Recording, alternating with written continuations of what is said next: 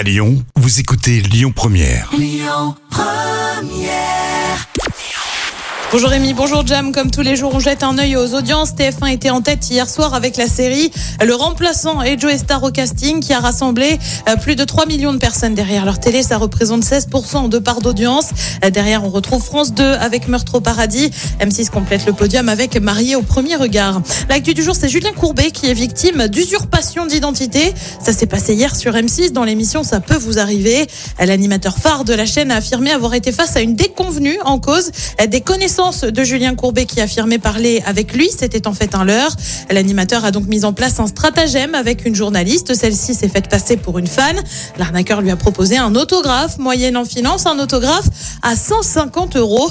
Euh, Julien Courbet a tenté de contacter l'arnaqueur en direct sans succès. Affaire à suivre. Lui s'est confié sur la maladie. Florent Pagny euh, et vous le savez, atteint d'un cancer du poumon samedi dernier. Les téléspectateurs ont pu le voir avec le crâne rasé sur TF1.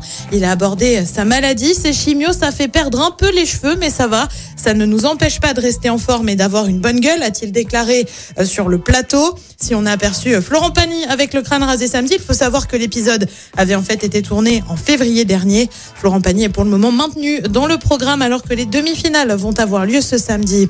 Côté programme, ce soir sur TF1, comme tous les mardis, c'est Colanta. Sur France 2, j'espère que vous êtes au point sur le répertoire de Renault parce qu'on célèbre son 70e anniversaire et la sortie euh, de son nouvel album. Sur France 3, c'est la série Crime Parfait. Sur M6, NCIS, c'est à partir de 21h10.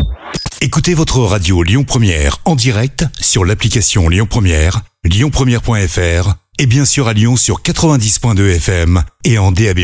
Lyon Première